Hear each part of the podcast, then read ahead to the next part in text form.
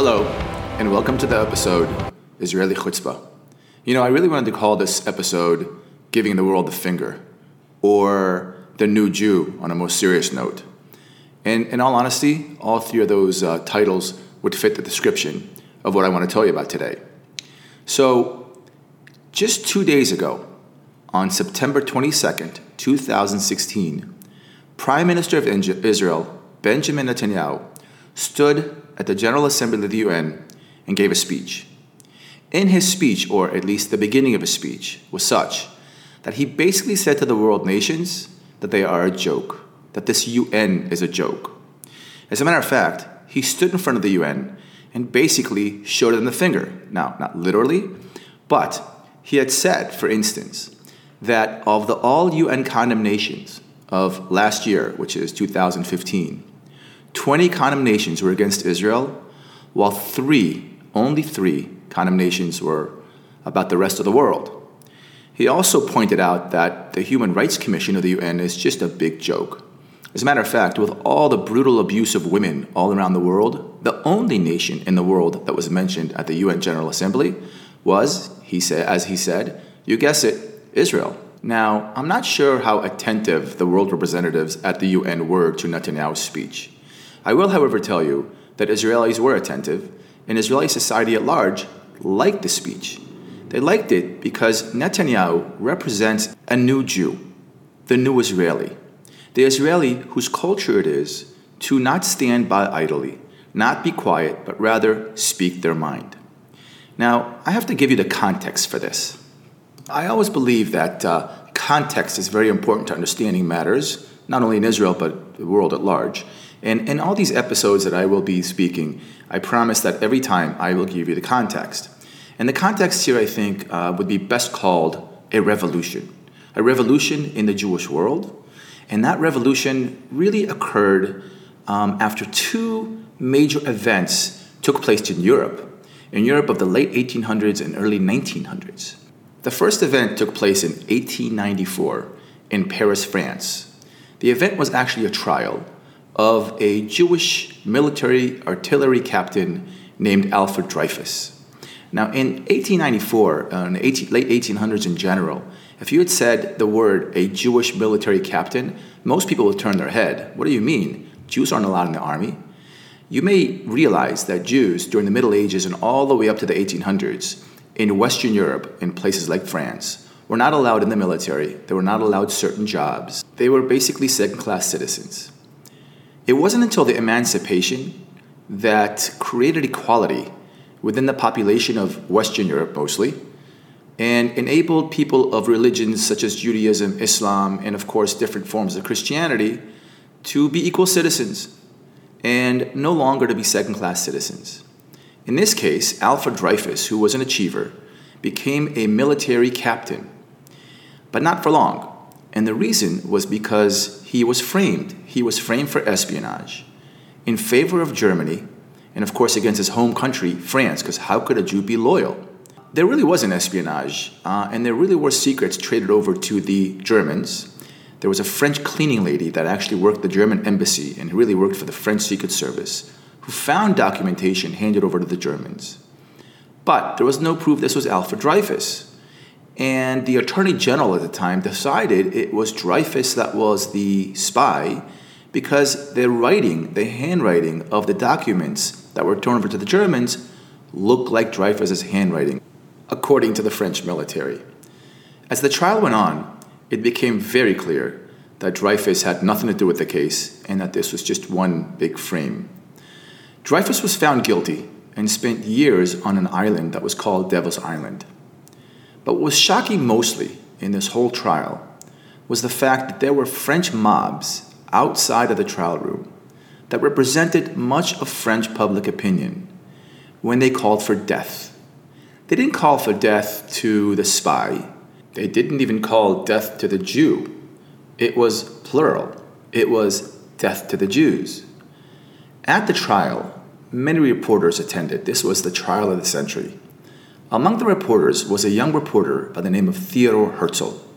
Now, open up a parenthesis here because I will have an episode, an entire episode, just on Herzl, who was one of the most fascinating people that lived at the time period. Herzl, as a young reporter, heard this yell and scream in demand of basically lynching this Jew, or maybe even lynching the Jews. Now, Herzl was a man who actually was um, a liberal at heart and thought that the Jews at large in Europe should integrate into the larger population. And this trial turns his opinion 180 degrees in the demand that the Jews need to get out of Western Europe and to get out of Europe at large and actually have their own sovereign state. Herzl is so influenced by this frame of a Jew and, and pluralistic, a frame of the Jewish world at large of being unloyal and not fit to live with us, that he started what today is called modern political Zionism, the idea of the Jews returning to their homeland. Less than two years after the Dreyfus Affair, Herzl writes a pamphlet, a book called The Jewish State, which, if I was to use modern day lingo, becomes viral where the Jews are called to create a sovereign homeland for the Jewish people. So the Dreyfus Affair served as the first major event to call for a Jewish revolution, again in creation of a Jewish homeland. The second event was a horrific pogrom, which was the looting, the raping, and the murder of Jews in a city called Kishinev in 1903 in the Russian Empire. The spark for the pogrom uh, started when there was a Christian child that was found murdered. The Jews were immediately blamed for this, and furthermore, the Jews were blamed for murdering the child and using his blood to making matzah for Passover. Uh, if you've never heard this before, this is actually not the first time the Jews were blamed for killing Christian children and using their blood to make matzah. This was called the blood libels. It happened throughout the Middle Ages.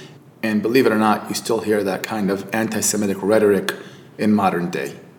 In the Kishinev pogrom, about 49 people were murdered, hundreds of people were injured, countless women were raped, and about 1,500 homes were badly damaged. Um, there was an attempt to understand what happened and why it happened. And for that purpose, the Historical Jewish Commission sent a representative to interview some of the survivors. Uh, that uh, representative was name was Chaim Nachman Bialik, who was also a poet, and ultimately he became the national poet of Israel years later. Chaim Nachman Bialik writes a poem as a result of what he learned about the pogrom, and that poem is called The City of Slaughter. And in that poem, Chaim Nachman Bialik is furious. And who's he furious at? He's actually furious at the Jews. As a matter of fact, he doesn't give a name to those that committed the murders, the Cossacks. He just refers to them as the butchers. He is, as I said, furious at the Jews. Now, understand something. Almost every single Israeli high school student in the secular school system studies this poem. And I must tell you that the Israeli kids, when they study the poem, they are just astounded. I remember that uh, when I um, studied that poem and read it, and the poem is as long as a book. But one of the chapters really got to me when I read about how the butchers broke into a Jewish home, immediately grabbed the women, threw them down onto the floor, and violently raped them. The reason this was so shocking was because Bialik goes on to tell us that the men were huddled in the corner, peeking and praying to God. God, please stop this. God, what do we do to deserve this?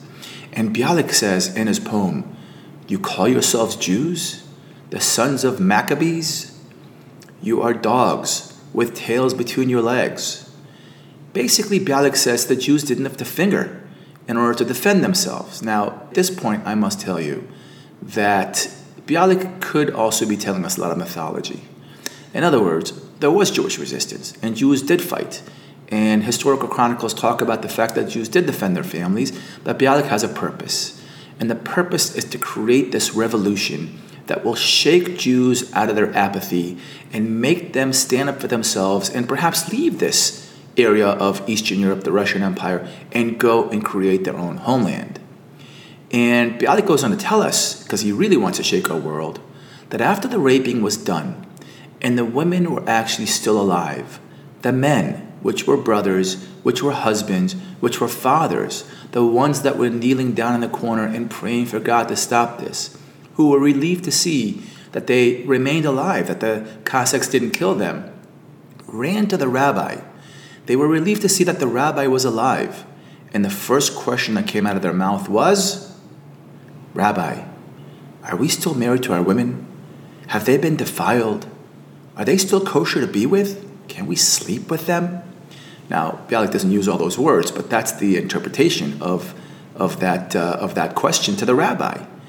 Bialik wants to shake our world. He wants to say, stop, never again, get out, do something about it, stand up for yourself.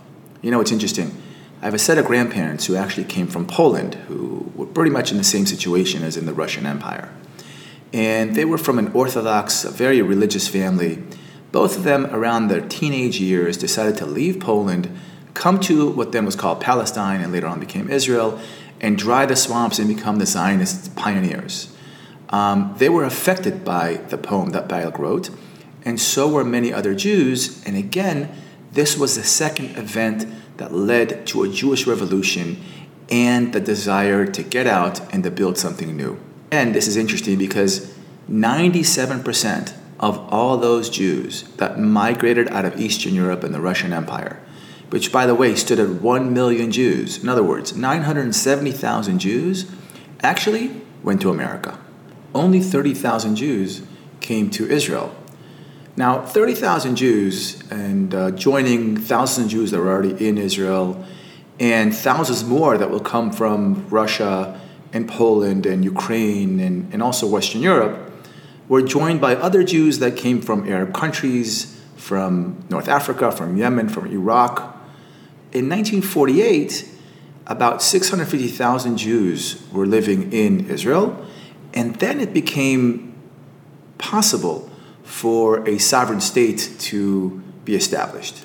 Now, a sovereign state in a very undeveloped Middle East with a hostile population, with very poor conditions, um, food allocation, and other trouble, had two major goals. Um, one was to keep the population in the country. As a matter of fact, many people in Israel at the beginning stages of the state, even before Israel became a state, left because of these terrible, harsh conditions. The second goal was to draw Jewish migrants to Israel. And in order to do so, you need to create uh, mythologies. One mythology um, had to do with the fact that, and they strongly believe this, that Jews outside of their own homeland, Jews outside of their own sovereign power, were ultimately weak and this weakness was only not only displayed by the pogroms that took place in Russia, but ultimately the strongest, largest sign of Jewish weakness was, of course, the Holocaust. The second mythology that was needed was a mythology of great heroes and strength. Um, a role model, people who you can emulate, of course, Jews who you can emulate. Now, if you're going to emulate Jews, if you want, if you want a role model, it can't be a role model that's outside of Israel, because then you should live outside of Israel, but rather in Israel itself. In other words, you need a mythology to rebel against, which is a mythology of Jewish weakness, and you need a mythology of a role model of Jewish strength. There are two sites in Israel that directly correlate to these two mythologies. As a matter of fact, these two sites are two of the three most visited sites in Israel. The first is Yad Vashem, which is the Holocaust Memorial Museum uh, in Jerusalem. Now, Yad Vashem, when you walk into it, um, you go through an avenue of trees called the Avenue of the Righteous Gentiles, and then in front of you is a very large sculpture that was made by a sculptor named Nathan Rappaport as early as 1947, which means only two years after World War II was over. When you take a close look at the sculpture, you see that one side of it has these frail, old, or very young, or pregnant women, uh, Jews, of course, walking actually to their death. Behind them, if you look carefully, you can see helmets and bayonets of the Nazis leading them to their death. And when you look at that, at that piece of the sculpture, all you can think about is sadness and defeat and just really a march to your death. The other side of the sculpture, there's another piece of the sculpture which is a little disconnected, is actually vertical, so it's much taller. And it has um, Jews fighting. In the middle is a man with his jacket open, his rib cage is showing, and he's holding a grenade in his hand. Then on one side of him is another man or woman, it's hard to tell, and it's not really relevant, holding a gun with many bullets. Uh, below this middle uh, figure of the man is a younger man with a big knife in his hand.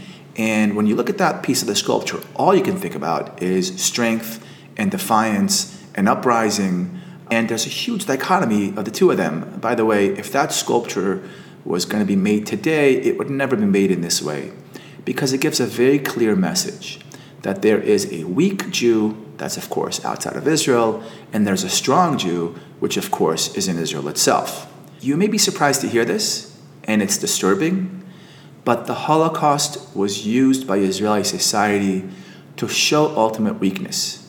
Now, that's not the surprising part. The surprising part is that the Holocaust survivors, those that actually had numbers on their arms because they survived Auschwitz, would wear long sleeves in Israel so that it wouldn't be seen because they were embarrassed. I remember interviewing once a Holocaust survivor named Dora Roth. And Dora, who was a young teenage girl, survived the Holocaust. She was actually shot four times by the Nazis in a camp right before the Russians came in to liberate, and she survived it, and the Russians actually nursed her back to life. She tells me a story that um, after arriving in Israel, a young, very beautiful uh, girl, she was taking a taxi from Tel Aviv to Jerusalem. This is one of those taxis that sits 10 people and you pay a share. And when she walked on, she was asking the driver something. Of course, she had an accent. And there was another woman sitting in a seat who asked her, Where are you from? So Dora, expecting great sympathy, said, I, I am from the Holocaust. I survived the Holocaust. And the woman who was born in Israel or born in the area called Palestine, of course, at the time, looked at her and said, Oh, you're one of those that went like sheep to the slaughter? Uh, was shocked, um, but that was Israelis. Israelis were so important to them to build that strength, to be undefeated, that they used Holocaust and Holocaust survivors as the example of what not to be. We, the Israelis said, are going to be exactly the opposite of those people that were being led to their death. We are going to fight.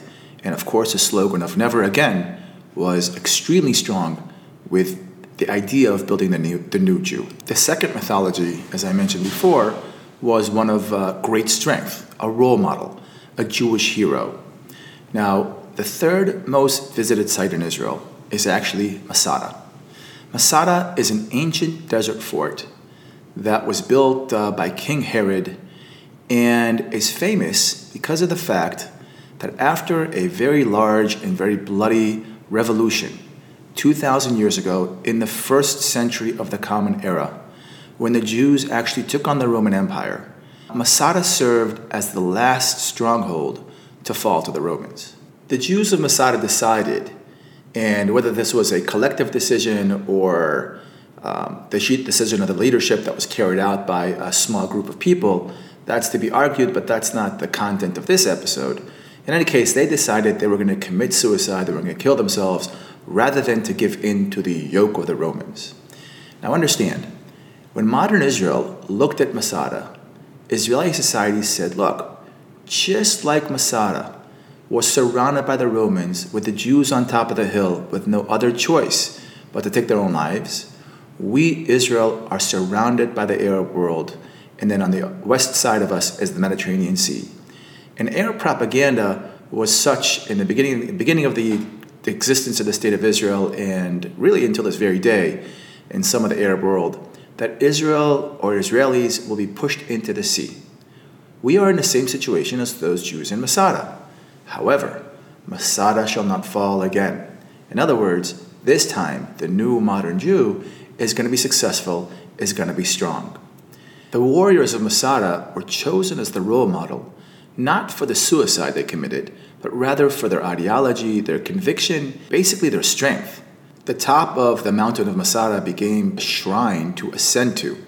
As a matter of fact, our youth movements would make their way up the snake path, as it's called, to the top of the mountain and uh, have ceremonies there. Our elite fighting units, like the paratroopers, would have their swear in ceremony uh, at the top of Masada, and Bnei Mitzvahs were celebrated as well at the synagogue of Masada. So, the new Jew that defied weakness and idealized strength, only 19 years after the establishment of Israel, had proof of their success. That proof came in what was called the 1967 Six Day War. In only six days, the Israeli Defense Forces defeated the Egyptian, Syrian, Jordanian, and Iraqi army. The Israelis turned around, patted themselves on the back, and said, We did it. We created that brand new Jew. Not only Israelis, but Jews around the world, in America and elsewhere, wore a Jewish star and they wore it outside the shirt for the world to see. Israeli society has matured since. Holocaust is not looked upon as weakness. Jews who were the victims of the Holocaust are not looked upon as weak. As a matter of fact, a rebellion such as the Warsaw Ghetto Rebellion is emphasized in how the Jews in the Warsaw Ghetto held off the uh, German army for longer than the Polish army held off the German army during the beginning of World War II. Masada is no longer a place of role model. Masada is no longer a place of great heroes. The paratroopers do not swear in at Masada anymore. As a matter of fact, they go to the Western Wall for that. The youth movements no longer have ceremonies on top of the mountain. And most Israelis also do not hold bar and bat mitzvahs at Masada. Israelis realized that Masada was actually a place of great extremists. But when the United Nations organizations condemn Israel more than any other country in the world put together, when the United Nations organizations such as UNESCO, which is supposed to be in charge of heritage sites around the world, says that the Jewish state has no connection to their Temple Mount, when they single out Israel on human rights issues more than any other country in the world, that is when the Prime Minister of Israel has the audacity, the gall, the chutzpah to stand in front of the world and to say, Come to your senses. You are dealing with a brand new Jew. If you enjoyed this podcast, please subscribe to Sand and Silicon and rate us on iTunes. If you'd like to get in touch, you can tweet at Itai Tours or visit our website, itaitours.com. That's I T A I T O U R S.com.